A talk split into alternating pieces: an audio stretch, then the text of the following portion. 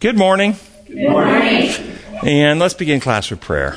Gracious Father in heaven, we are so thankful for your love and the kingdom of love that you have created. And we, we see how love is uh, struggling, um, being attacked in this world right now. And we ask that you will enlighten us and lead us in how to be agents for your kingdom and take the truth about your character to this world. Give us wisdom as we're studying today, Lord, that we can come into greater insights into not just your character, but how we can live your principles in a world that seems to be blowing up around us. We pray in your holy name. Amen. So we are doing lesson three in our quarterly, Making Friends for God, and the title is Seeing People Through the Eyes of Jesus. Think that through. When you think of seeing people through the eyes of Jesus, what do you think? Design. Design. I'll say, does it depend on who we understand Jesus to be? Would that impact how we see people through the eyes of Jesus? Can people have a different view of who Jesus is? And depending on their view of Jesus, does that affect how then they see people through the eyes of Jesus? If we believe that seeing people through the eyes of Jesus, do we believe it's different than seeing people through the Father's eyes? Or do we, do we, do we see them differently?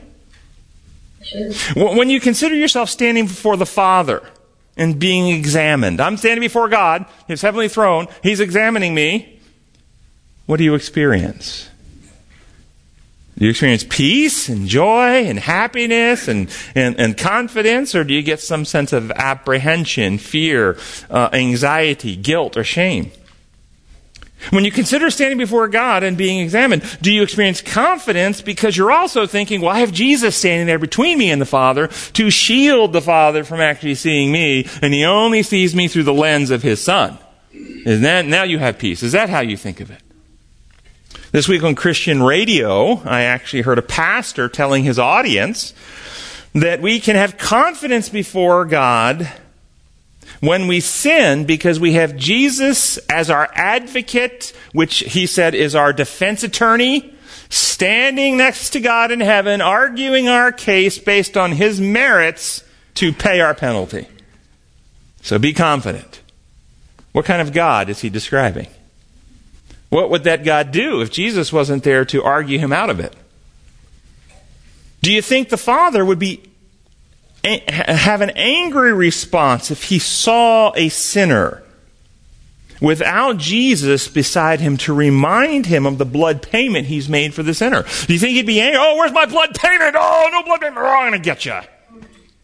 Do you think that's how the Father is? Or do you, when you think of the Father, think things like this? For God so loved the world that he gave his only begotten Son. While we were yet sinners, Christ died for us. God was in the Son, reconciling the world to himself. If God is for us, who can be against us? He who did not spare his Son, but gave him up, how will he not along with him give us all things? If you've seen me, Jesus said, you've seen the Father. So when you get these ideas, do you bring all of this biblical evidence to bear to realize that everything that's true about Jesus is true about the Father? When we look at people through Jesus' eyes, are we certain we're using the right law lens? Does Jesus look at people through human law? Or does Jesus look at people through God's law? And what kind of law is God's law? Design law. So, when Adam sinned and ran and hid because he was afraid, how did God approach him? Adam, where are you? Well, I ran and hid because I was naked. I was afraid because I was naked. Adam, who told you you were naked? Now, what are the options? I got that on CNN. No, there are no options here other than Adam and God. They're the two people there. And so the implication is Adam, you're not getting that from me. I'm not pointing out defects. I'm not being critical. I'm not being judgmental. Adam, that's your own conscience.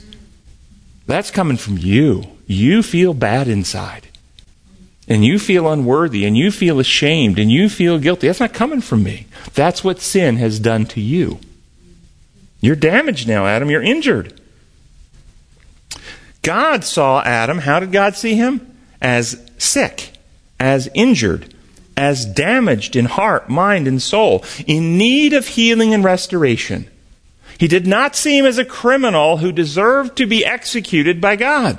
And, and he was about to execute him said, Jesus jumped in and said, No, no, kill me instead. That is a lie. That's not what happened.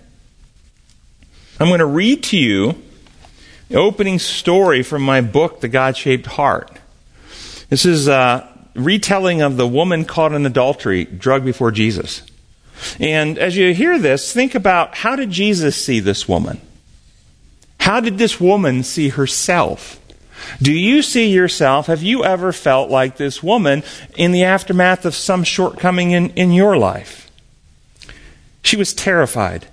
Dust caked her mouth, and tears, uh, and the tears that made trails through the dirt on her face couldn't keep the, couldn't flow fast enough to keep the painful grit out of her eyes. Her knees bled from being dragged through the rough streets as she desperately clung to the torn sheet, barely covering her body. She frantically looked for escape, but in every direction there was only the impenetrable wall of hate. She could feel their malice building, their hunger for her blood, the dam holding back their pent up savagery about to break upon her. She knew she deserved to die. She was taught from childhood that what she had been caught doing was punishable by death, and she loathed who she had become. She remembered how, her uncle had taken her innocence and, and when, she was, when she was only a child, and then had told her how wicked and filthy she was. He called her vile names, and those insults replayed in her mind in a non-stop cacophony of self-loathing. Some part of her longed for escape. Perhaps death would finally free her from the years of guilt, shame, insecurity, fear of rejection, and chronic loneliness. Yes, loneliness.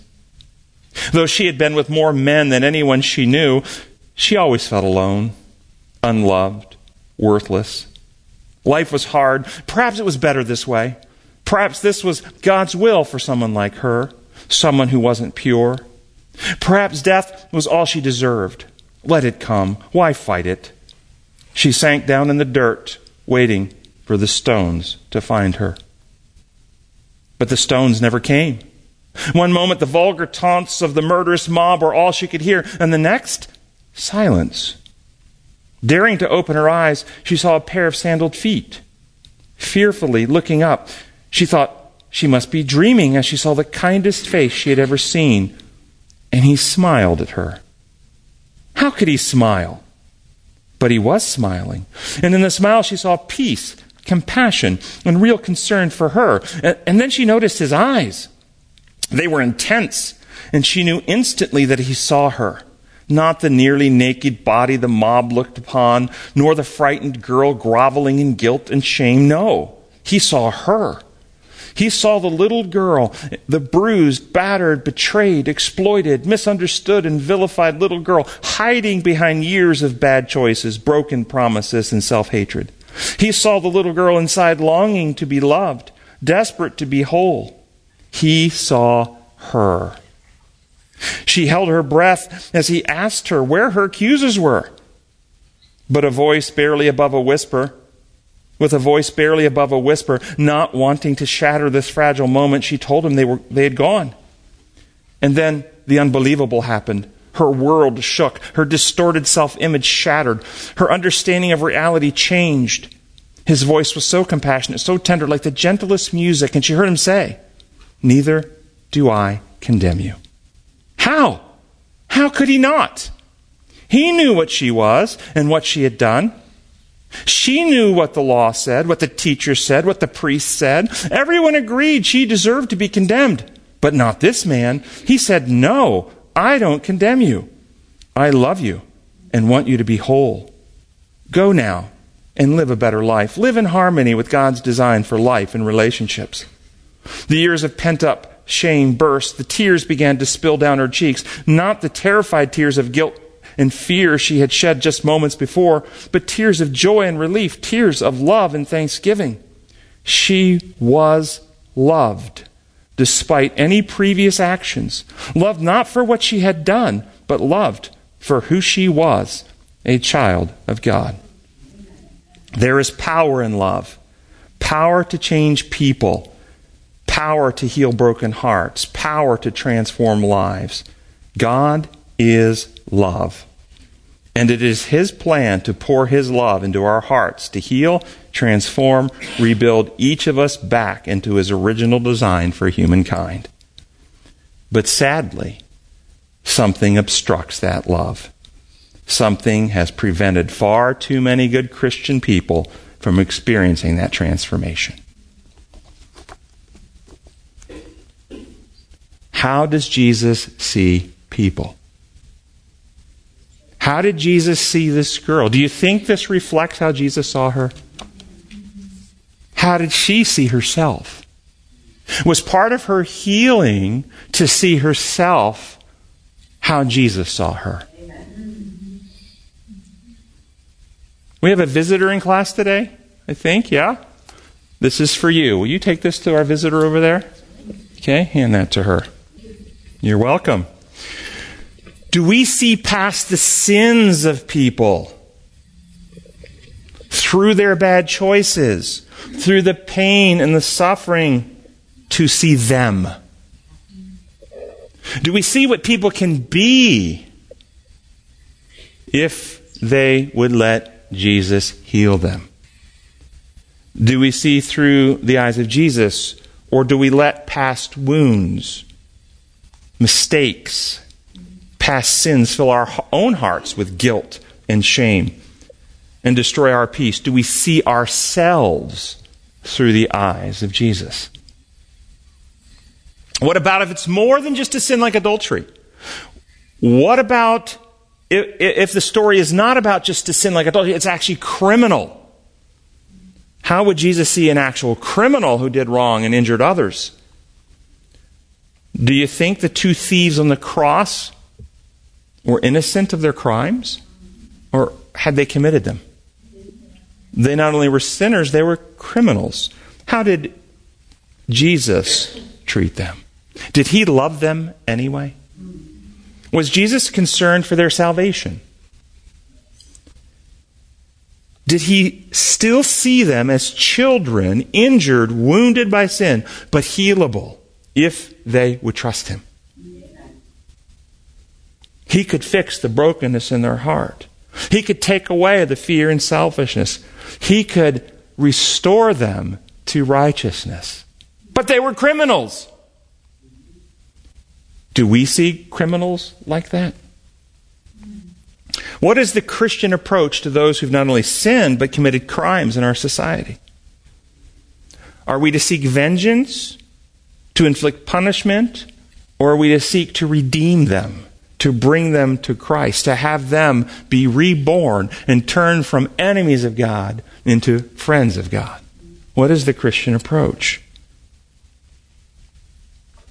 So we might restrain them using restraining power from committing more crimes in order to not only protect the innocent in our society, but to protect the criminal from further damage to their own character, from further searing their own conscience, from further hardening their own heart. We might do that in love. But that's a long way from seeking vengeance. What about the police officer that's been arrested for the murder of George Floyd? What is the Christian response to him? Should we seek vengeance upon him? Should we seek vengeance upon other police officers in our society who had no part in it? Should we seek to punish other citizens, organizations, and corporations who had no part in it? Should we seek this officer's salvation? Should we sh- love him like Jesus loves him? Do you think Jesus loves that officer and wants his salvation? Imagine you have a son who's in fifth grade whose teacher has been molesting him. Your son has tried to tell people, but no one believes him. Or if they believe him, they feel powerless that there's nothing they can do against the corporate institution of the school, so they keep sending him back to the same classroom.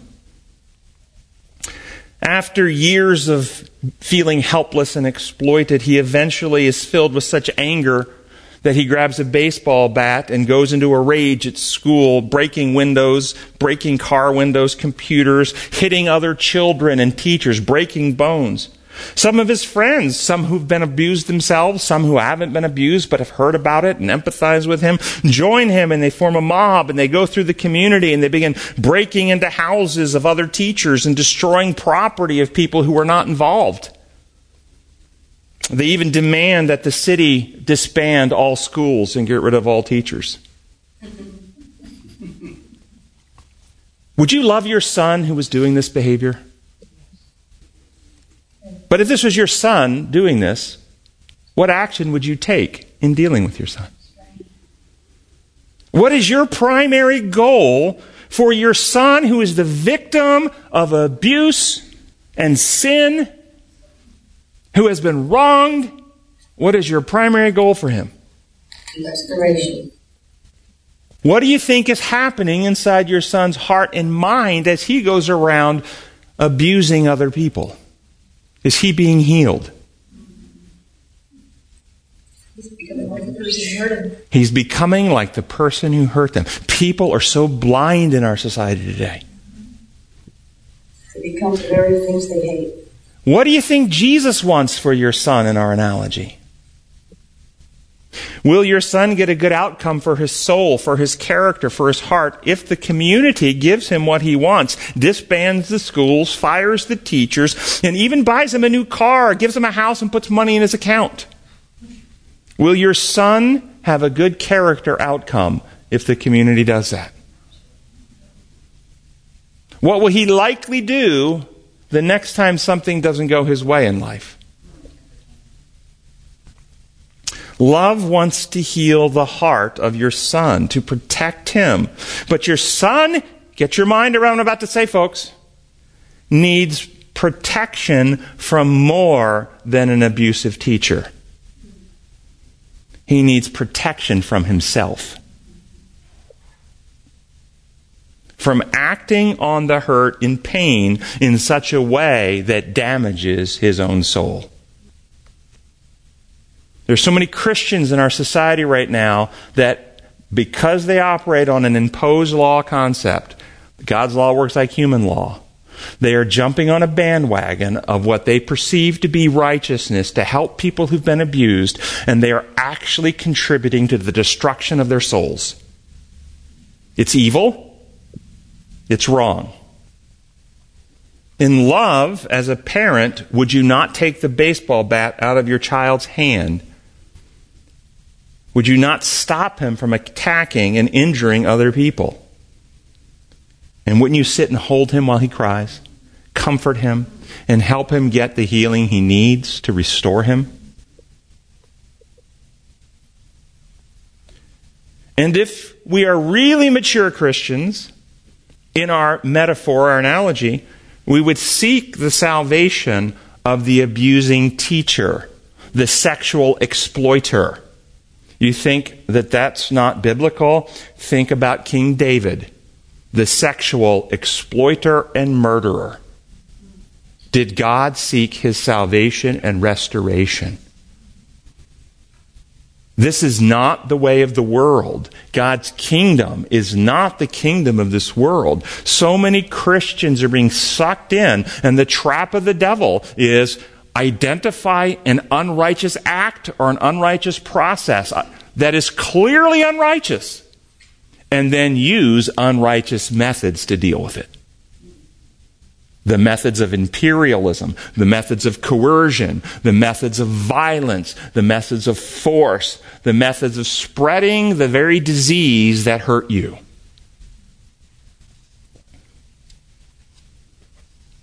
When we see problems through the lens of human law, then we see crimes that we must punish. And we think if we fail to punish, that then there is no justice. And this is the problem. This is the wine of Babylon. This is the whole world intoxicated on the lie from Rome that God's law works like human law.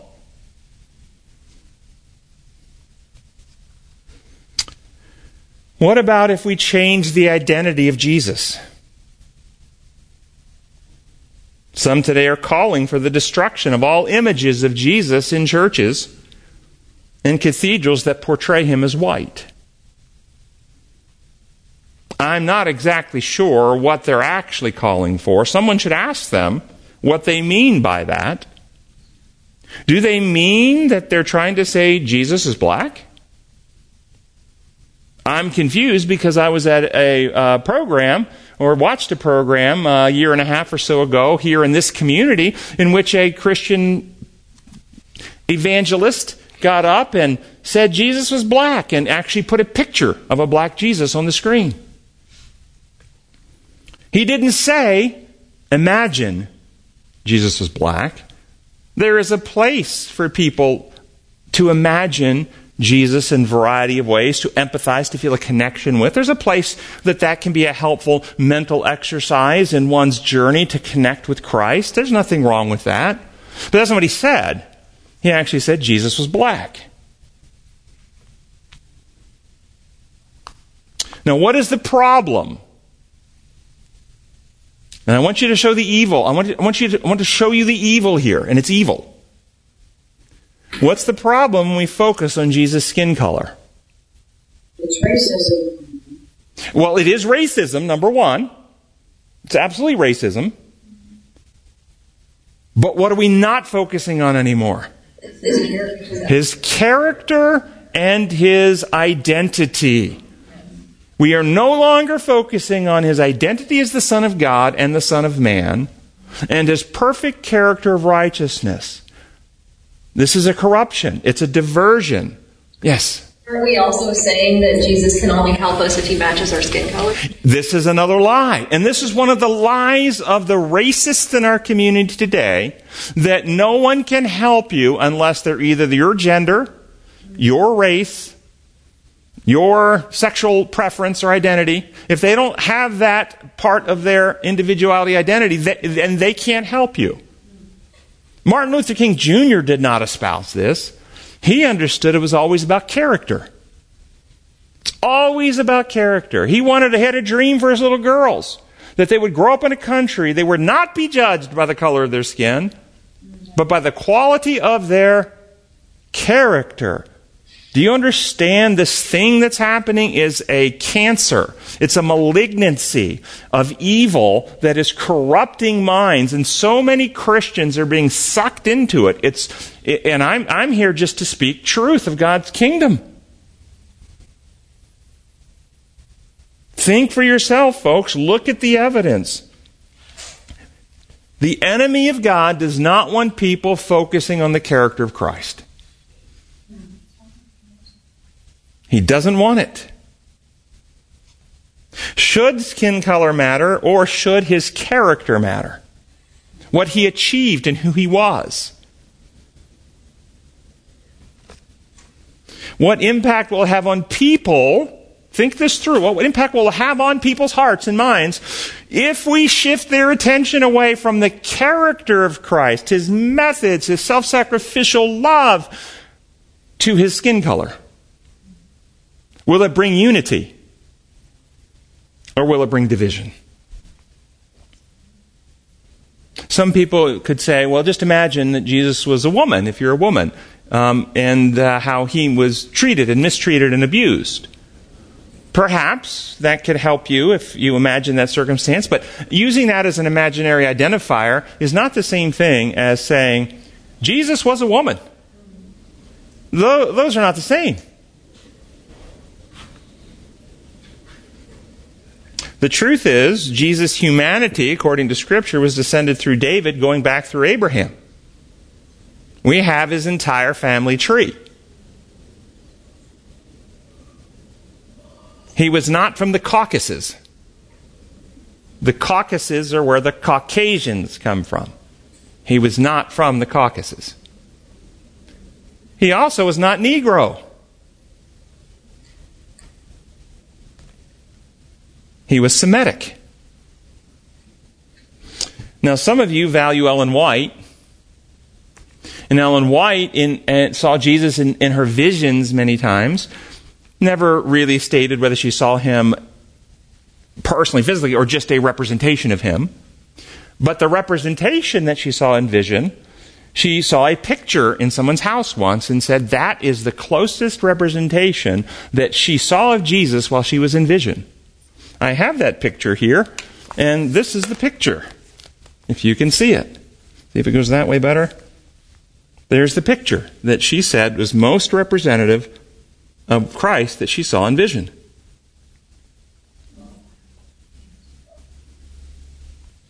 Do protesters want to shift the narrative away from Christ's character and what he achieved to skin color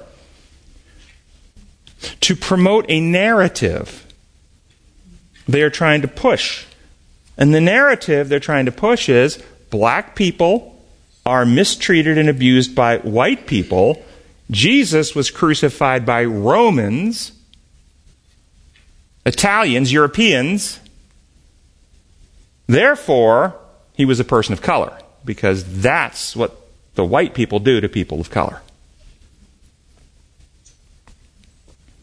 It fits the narrative if they can change his identity. So, how do we address the call for the destruction of the images and pictures and paintings of uh, Jesus that is supposedly white? I actually have never seen him supposedly white.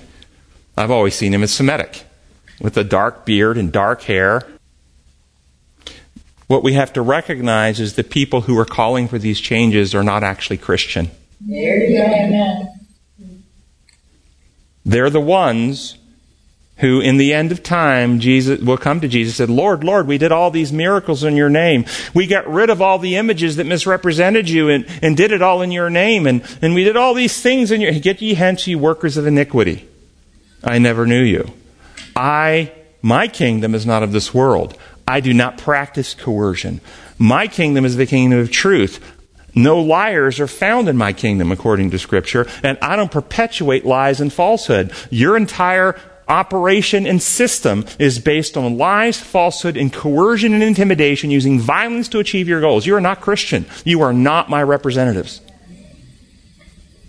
Don't get sucked in, good Christian folk, because you empathize because you see someone's pain, because your heart aches for them. Don't get sucked into joining a movement that is non Christian, that doesn't represent Christ. We're to see it for what it is and have real confidence in our Savior. We are to love them, see them as Christ saw those who were abusing and torturing him. Father, forgive them. They don't know what they're doing. We don't hate them. We see them as our brothers and sisters, our own children who have joined a cult. We long for the truth to penetrate and free them. But we don't join them. We don't stand in solidarity at their demonstrations. It only fuels and perpetuates the lie. We don't collude with lies. One of the most deceitful and destructive elements of this current social justice movement is the false dichotomy they have set up. They give people, this is Satan's strategy, he does it all the time. He'll give you an option between two false choices. We've talked about this with the, with the Eucharist versus the communion. And the Catholic Eucharist, where uh, when, you, when you take the Eucharist, Jesus goes to his Father and presents his sacrifice at that time to the Father to pay for your sins. And the Protestant version, oh no, that's all sins were paid for at the time of the cross. And, and he's not paying for them at, at, now when you confess your sins. He's just reminding the Father of his merits that he's already paid for them. Two false choices because they both have the same God who have to have Jesus pay him in order not to kill you. Classic, classic strategy. And right now, this system of social justice movement is giving you two false choices. The false dichotomy is to they have identified a legitimate wrong, and, uh, wrong or injustice perpetrated upon an individual or individuals, and then after they identify wrong, they, they stir up your righteous outrage. This is wrong. This needs to be stopped, and it does. But here are the wrong choices. Two false options. One, use destructive methods of violence, coercion, lies about history, demand everyone surrender to the new narrative, or be punished in various ways. Fired from your job, lose your, um, your house, come burn down your, your, your business. Uh, you have to tell the narrative or you will be coercively punished. That's option one. Or option two, if you don't accept it, you're not only punished, you're labeled a racist. So you're either a racist or you agree with them. Those are your two options. And many, many, many white people are terrified of being called a racist. And so they go along with something that's completely anti Christian and anti God's kingdom of love and truth and participate with these processes that perpetuate falsehoods. I'm seeing and getting emails from Christian websites where these people are writing these uh, articles that are filled with false premises and lies because they're compassionate and they care.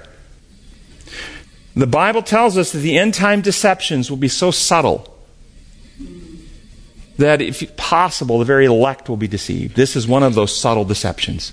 It's so subtle, it's so appealing, it's so heartrending. Sunday's lesson. The lesson focuses on Jesus healing the blind man and references Mark 8:22, but I want to focus instead on John 9. The healing of the blind man in John 9. This is out of the NIV. And when and he went along, he saw a man blind from birth. His disciples asked him, Rabbi, who sinned that this, this, this man or his parents that he was born blind? Neither this man nor his parents sinned, but this happened so that the work of God might be displayed in his life. As long as it is day, we must do the work of God who sent him, so forth and so on.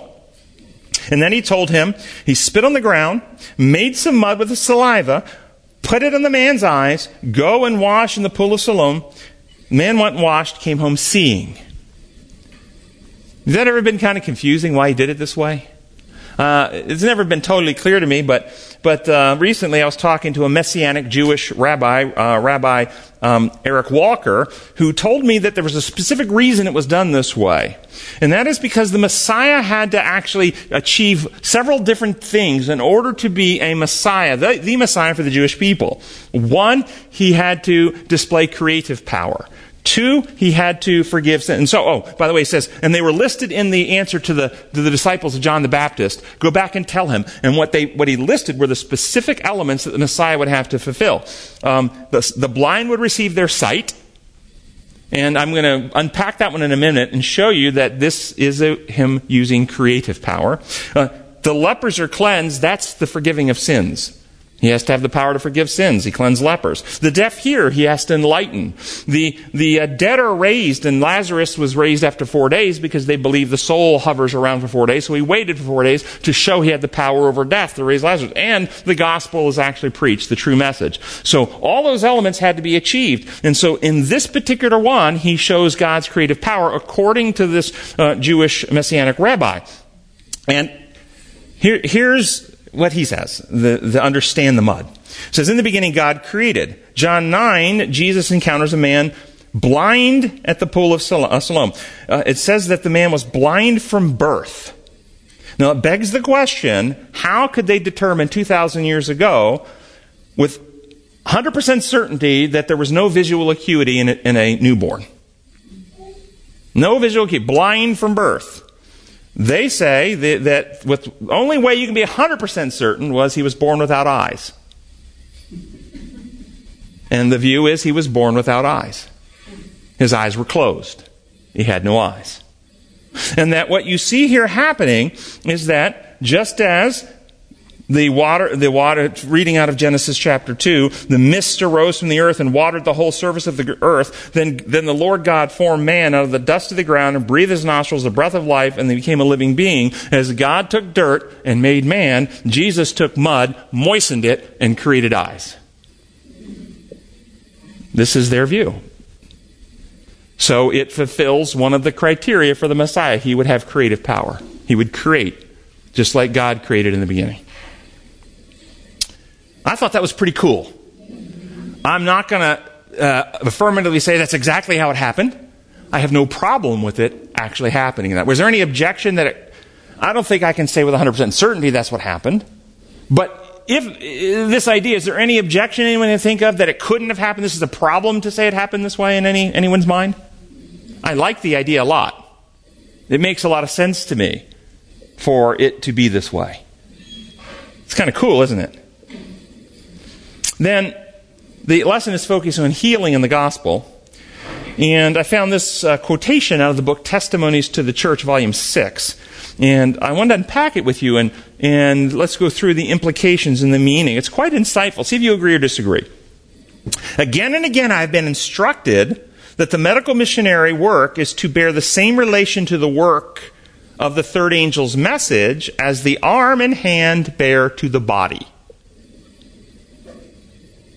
Well, what is the message of the three angels? Gospel of God. The gospel, the good news about, God. because we're going to worship Him who. Created. So it's a message that good news is about God's character, who is the creator, and His laws are what kind? Design. design laws. It's a call back to creator worship, the good news of who God really is. Right, so this is the three angels' message. Now, the, the health message is to be the right arm to that message. So, what kind of law does medical practice operate upon? The laws of health are design laws. They, they're medical. So, you can see how the, the medical practice would be right arm to this message of understanding God as creator. It's design law, how reality works. If you break the laws of health, you're not in legal trouble. You don't have to go before a judge. You don't need to get legal pardon or forgiveness. You don't need to get someone to take your disease. What you need is you need a remedy. You need healing. And if you don't get it, there's a consequence that comes to bear. So the health message is the right arm to the three angels message, which is a call to call people out of imperial law, Babylon, Rome worship of a dictator God to worship creator, designer, builder of reality. This makes it effective. Now, continuing on with the quote. Under the direction of the divine head, they are to work unite, uh, unitedly in, prep- in preparing the way for the coming of Christ. The right arm of the body of truth is to be constantly active, constantly at work, and God will strengthen it. But it is not to be made the body. That's very straightforward. Not to be made the body. Simple. That our message isn't you will get better physical health on this earth in your mortal bodies, and that's the good news. The good news is you can live an extra seven years if you do this. That's God's good news for you. That's not the good news. The good news is eternal life through Jesus Christ that can be modeled in the health message, but the health, the, the message of the gospel is not simply physiological improvement in a mortal body. That's not the message. So we don't want to get diverted onto that. But that doesn't mean that the health message isn't the most impactful to show the reality of the plan of salvation. Now get this one. At the same time, the body is not to say to the arm, I have no need of thee. The body has need of the arm in order to do active, aggressive work. What if we divorce the gospel message from the medical work? What happens if we do that? Might we risk falling into a penal legal presentation and the work falters? We stagnate. Christianity begins to wither and die. What's happening to Christianity around the world? What's happening in Europe? What's happening in America? Because we're not presenting it as design law, we're presenting it as imperialism. And so we have cut the right arm, and the gospel is withering. We're evangelizing out of fear. Yes, yes. The medical missionary work should be a part of the work of every church in our land. Now, this is going to blow your mind. Wendell, you should listen to this. Okay? Because Wendell's a doc. He'll get this.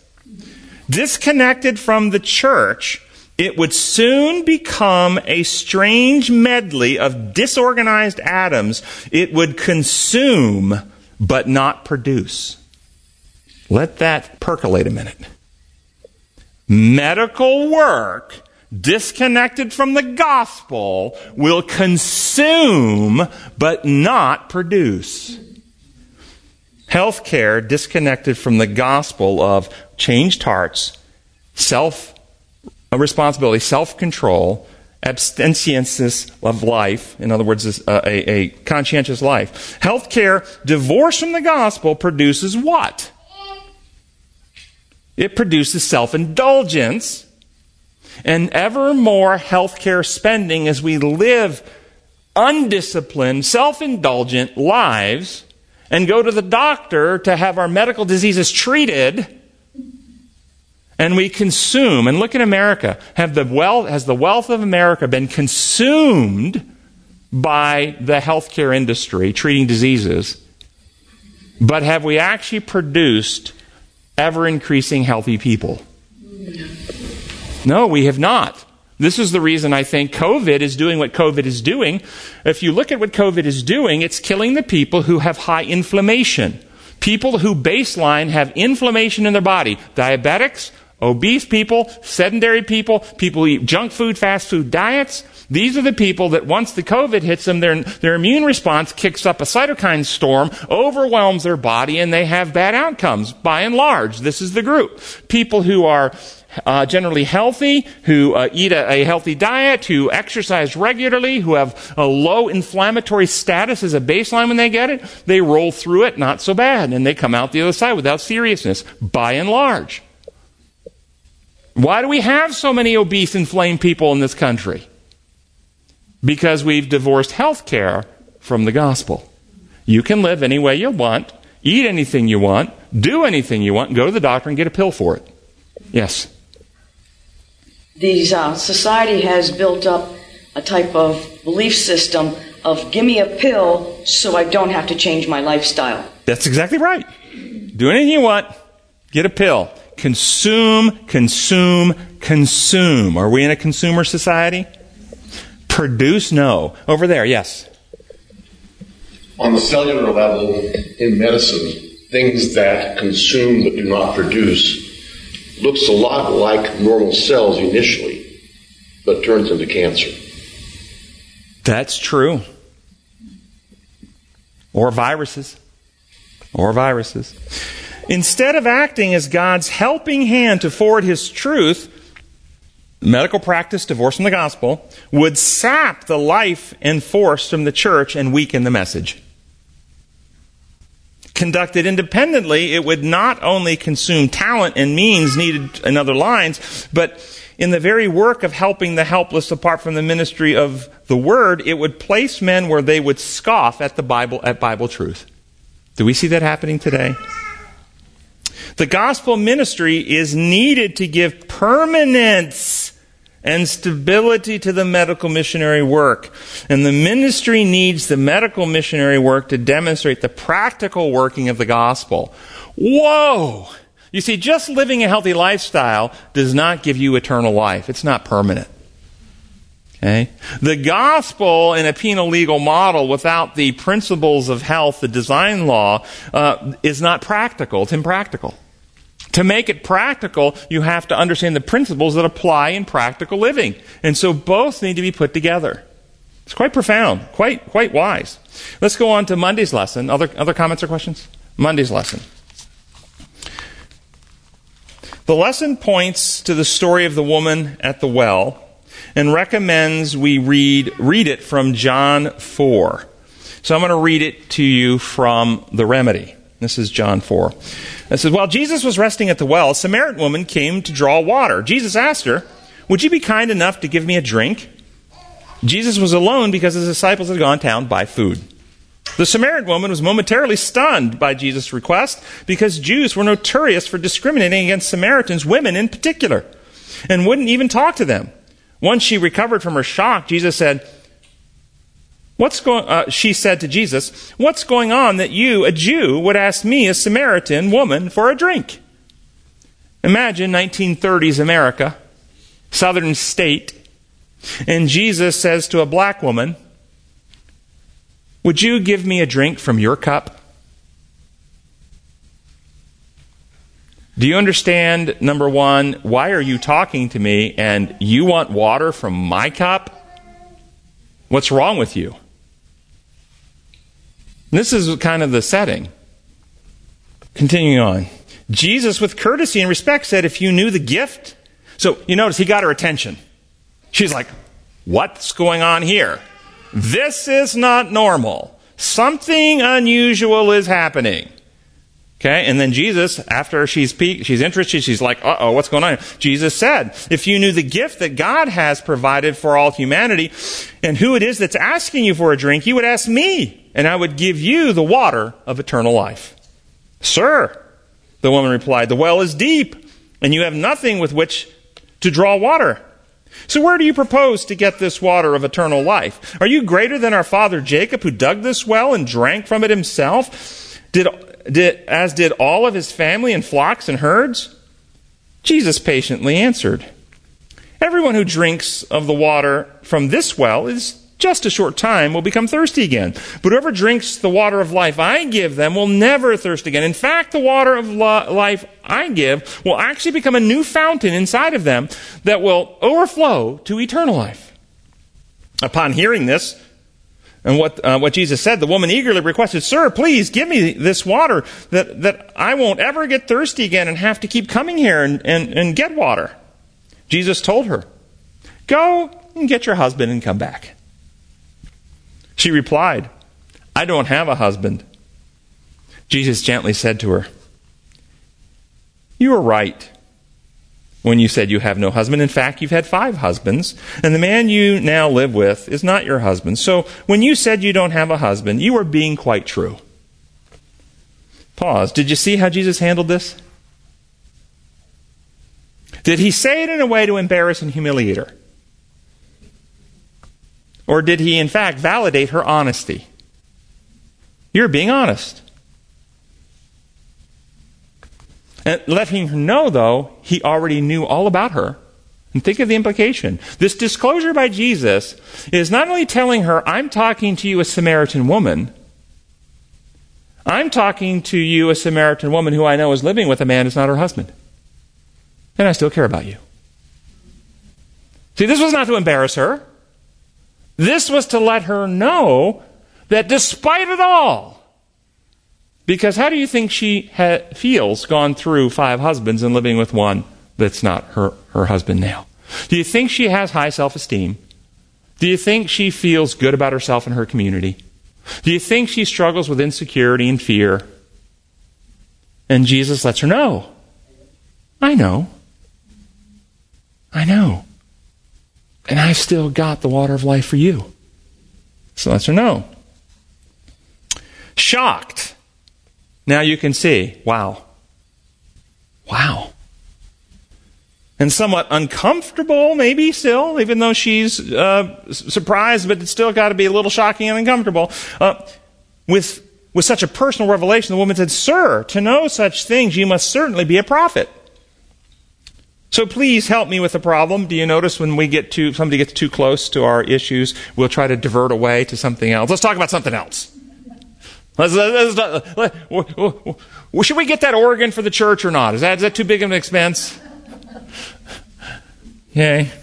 Sir, to know such things, you must certainly be a prophet. So, so please tell me, with, help me with the problem. Our people have always worshiped God here on this mountain, but you Jews claim that the place we must worship is in Jerusalem. So which is it? Whew, no longer focus on me. Wendell, you got a comment? I take this as different. Um, I, and obviously that's very, very uh, applicable. Okay, but it also could be this is a woman who all her life has been struggling with religion. She's been told she can't come and ask anyone because she's a woman. And here comes a person having a religious discussion with her, and she has deep questions.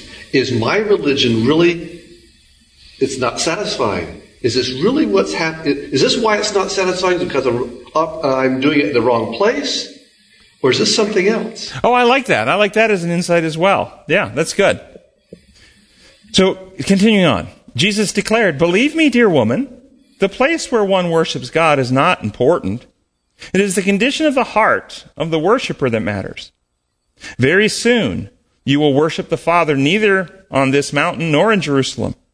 You Samaritans worship a confusing tradition of rituals that, that does not enlighten the mind and have no ability to heal the worshiper. We worship the Creator God, and our minds are enlightened and healed by Him because He all He asks of us is sensible and reasonable. The plan to heal humanity from the infection of selfishness and sin is provided through the Jews. The time is now come that all true worshippers will worship the Father with an intelligent and reasonable understanding of who He is, respecting, admiring, and loving the truth about His nature, character, and methods. These understanding worshippers are the kind the Father seeks. God is intelligent and reasonable, and his worshippers must worship him intelligently and reasonably, appreciating and valuing the truth of God, God's methods and principles. And then she goes on um, to have further discussion here. But do you see where he's going with this? It's not about ritual, it's about heart change. And this is what he's focusing her upon. How did Jesus approach this woman? How did he see her? How do we see people through the eyes of Jesus? Do we see, let me put it this way. When God looks down upon earth, how many races does he see? One. It's called the human race. He sees the human race. Who's the divider? We are Satan. We, okay, selfishness. Originating with Satan. He's the who's the uniter? What's the Bible say happens as we come to Christ? All come back into unity. Unity under one head. Okay?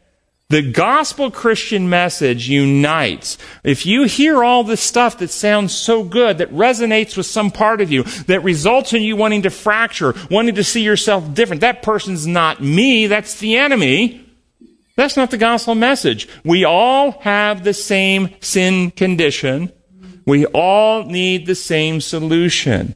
You know the saying, but for the grace of God, there go I. Without God's grace, we are all that person we hate. Let's keep going with uh, this idea of unity. Here's another quote. Uh, it's in the, it's in the uh, notes. It's out of a letter uh, written in 1897. But here's what it says: When Christ is not abiding in the heart by faith, there is discord and strife, and but little effort made to get near to each other, where we can be one in Christ. As we approach the great center, Jesus Christ, will be our unity, which is as a wheel within a wheel. Imagine spokes on a wheel, and he's the center. And as you come in towards the center, no matter where you're coming from, if you're coming into the center, who are you getting closer to? Everybody's getting closer to everybody else. And this is what it's saying. Those who live in Christ realize the, the, the greatest harmony, heart with heart. Discord and strife are not found in that company who are sanctified through the truth. We need faith and love. Let's seek for it. I found this to be true. Christy and I have traveled all over the world, all over the world. And we meet people for the first time, and those who have the love of God in their heart, particularly who appreciate design law, the law of liberty, the law of love, the law of worship, they understand and embrace God's principles in their heart. There's a unity. There's a bond. We are connected. We, uh, we feel the non-judgmental closeness, regardless of denomination, regardless of diet. But when people cling to the imposed law view, here's the list of rules you must keep. There's always discord, always disagreement over which way you did this ritual or what day you do that on or what clothes you or what food you eat. There's always argument, always division because it's not about the heart. Even in the same denomination. Even if in the same denomination you see these arguments and splits. Don't we? Bottom green section uh, says, uh, Who are the people whom, due to influences of your culture and society, you tend to view disdainfully or with lack of respect? Well, my blog a, little more than a week ago was entitled Christians Beware of the Trap of the Social Justice Movement. Anybody re- read it? Contrasting God's methods of doing social justice. And there is godly social justice. Absolutely. Don't anyone suggest Jennings teaches that we shouldn't be socially aware and socially just. We absolutely need to be. But there's a godly way to do it, and there's a worldly way which only perpetuates more division and harm. And I dissect those two methods in my blog. This blog has had a lot of activity on the website with hundreds and hundreds of responses, and I've had to delete because I don't leave vulgarity on there if I see it. Um, more than 100, maybe 200 responses I've had to delete. But many, many people have responded from both sides. There have been vilifying statements against Donald Trump by some, and vilifying statements against Joe Biden by others. And I delete all of them that I see because that's not what this is about. Are there people in our society that you hold disdain for and lack of respect? And if so, what does it say about you?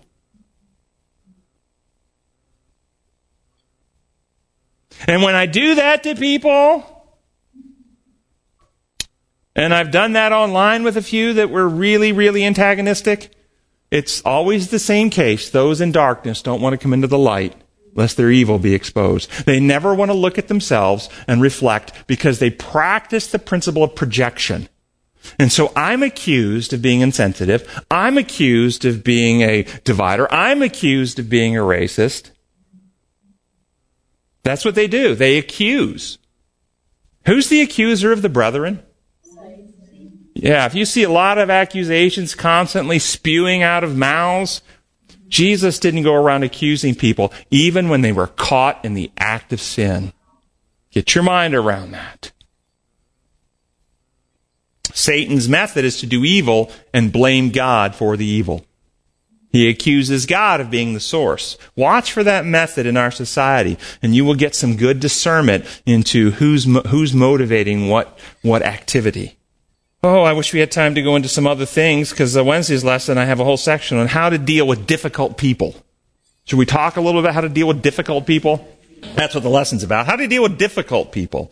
Seek to understand before seeking to be understood. The principle is assess when you're dealing with difficult people, take a moment, and it could be seconds. If you're, if you're discerning, if you've, you have a quick mind, you can sometimes make this assessment very quickly, but assess whom you're dealing with. Their heart, their attitude, their motive, their beliefs, their biases, their wounds, their hurts, their objections, their agenda, what they're trying to achieve. Assess what you're dealing with.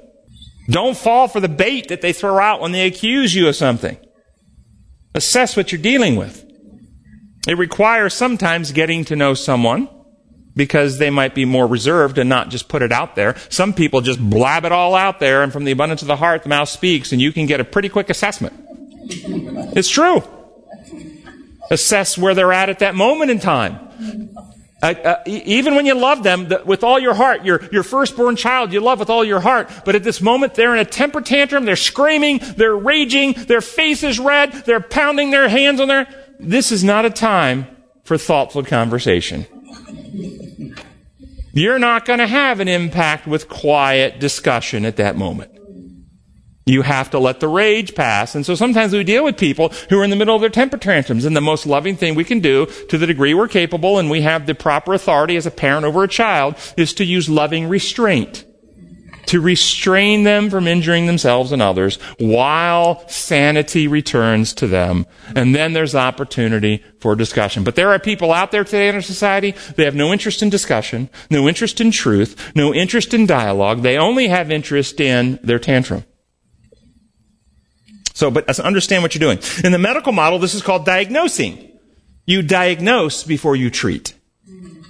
So too, before you begin intervening with some truth you believe some person needs to know, you need to first have some sense of an accurate diagnosis of what the problem is, and then some sense of whether they're a voluntary patient, whether they're actually interested in your intervention in their life. They might not be. So don't be a spiritual malpractice, malpractitioner.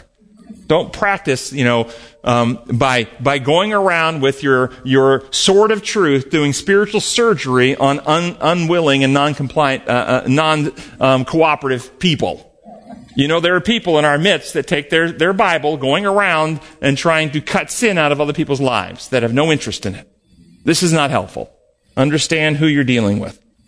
But love people as people. Seek to show them that you care about them. Oftentimes, as you assess them, there's no intervention you can make other than let them know that you love them as a human being. And that you're patient with them and you're understanding with, uh, with them. live a life that reveals a healthier and happier life than they can ever achieve out of harmony with God's design. I can tell you, you don't have to punish a person who smokes two packs a day. It may take a while, but eventually they will have consequences and they won't be happy. People who are living out of harmony with God's design, you don't have to punish. You just simply continue to love, and over the course of time, your life will demonstrate. I've gone to a few class reunions. Some of our class members have, uh, let's just say, let's just say they look a little more rough than other class members. They've been on a harder road of life, sometimes not by their own choice. They might have been injured in a wreck of some kind. Sometimes, though, it's lifestyle choices over years. You can see the outcomes if you have discerning. But love people, show that, show a, live a life that shows healthier and happier. And then there are some people, this is part of your assessment, there are some people actually incapable. They do not have the capacity to grasp and understand certain realities. There are some people that don't. They just don't have it. You love them, but you don't argue with them. You smile, grant them freedom, and move on. If that's your assessment. When truth is spoken, speak it in love, but leave people free. No retaliation. If, if they, um, don't agree with you, don't embarrass them, humiliate them, uh, turn your back on them. You continue to be a source of light in their community without condemnation. Like if a person who smokes in your family, you might educate them on the dangers, but you love them even though they continue to smoke. And you show a healthier way. But, that's a good example, if the person in your family or friend who does smoke comes to your house, will you be critical and judgmental and condemning if you set a boundary that they can't smoke inside your house? Or inside your car? And if they then turn it back on you that you're being judgmental and unreasonable and demanding and trying to control them when you tell them they can't, they, they can't smoke in your home, do you accept that or do you still hold the boundary and realize that they're trying to manipulate you? If you love me, you claim you, you Christians are so judgmental. Say, I just want to come over here and visit you and spend time with you. You can't even, you can't even visit me for five minutes without criticizing me and telling me that I'm no good and telling me I have to put my cigarette out. You think I make this up? You draw the line where it crosses into your space and your areas of authority. They're free to smoke as much as they want. You'll love them just as much, but they don't smoke in your house. They can smoke in their house and they can smoke in their car. That's where you draw the line. And you put it right back on them and you go, I'm interested to know is, why you have such little respect for me that you would want to smoke in my house when you know I don't want you to. You put it right back on them. Their conduct is out of line. You don't accept the accusation. But in our society today, let me tell you, this whole movement is designed to give false allegations to get people to accept false guilt for things they have not done and then try to repair a problem they did not cause. It's colluding with a lie. You have to understand and discern the boundary. I'm sorry you feel that way. You're free to blame me as being intolerant. I love you. I'd love for you to visit, but if you're going to demand to smoke, you're going to have to leave my house. See, you're throwing me out. You're throwing me out. You're free to view it that way if you like. I'm inviting you to stay. You're refusing to put your cigarette out. Now replace cigarette with anything else. Cursing in front of my children. Wearing clothing that reveals too much in your house in front of your children. On your Sabbath, coming over and turning on music that you don't want playing in your house on Sabbath. I mean, replace it with anything else. Are you being judgmental? Are you being wrong?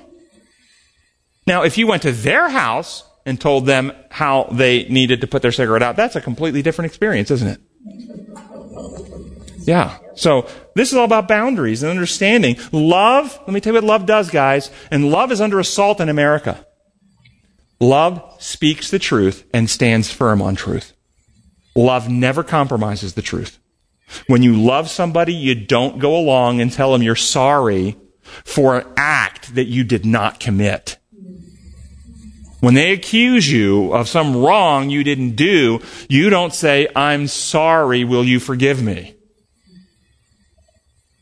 This happens in codependent relationships all the time where one spouse will accuse the other spouse of something uh, that they didn't do. Why didn't you have dinner ready for me at 5:30 rather than 6? I came home early today. Yeah, but you didn't tell me you're but you should have known. I'm sorry, you're right. I should have known. I'm sorry. Don't be mad at me. I'll, I'll, I'll have things prepared early so just in case next time it'll be ready. Do you see the evil in that? That's not right. The person who's accusing is the one that's in the wrong. We have a lot of this going on in society. My feelings got hurt by what you said. You hurt my feelings. But did what was what I said wrong? I see this all the time. And many people, it might be true that what you said exposed uh, some process that was going on that made that person feel bad. They felt bad. That's how they responded. It didn't mean what you said and did was wrong. Don't you remember when Jesus spoke very clearly and his disciples actually say, don't talk like this. You're offending them. Stop. No. True, love speaks truth and stands for truth. And what's happening, truth and love are under a terrible assault today because of people's feelings. Love people. Love people. Understand people. Understand their hurting and, and be compassionate to their pain. But don't compromise truth and don't accept allegations that are false. Gracious Heavenly Father, we thank you so much for your kindness and your grace and, and that you are the, the God of all truth we ask now that we need the Spirit of truth and love to give us discernment because we're in a wicked world where the enemy is like a roaring lion seeking who may devour, spreading deceit and lies that are so subtle they're often hard to see. We pray that you will give us enlightenment and discernment so that we can see in real time the most gracious Christ-like actions we can take in governance of ourselves. Maybe it's the best thing is to remain silent. Maybe there's a word we need to speak but enable us to do so as Jesus would. We pray in your holy name. Amen. Amen.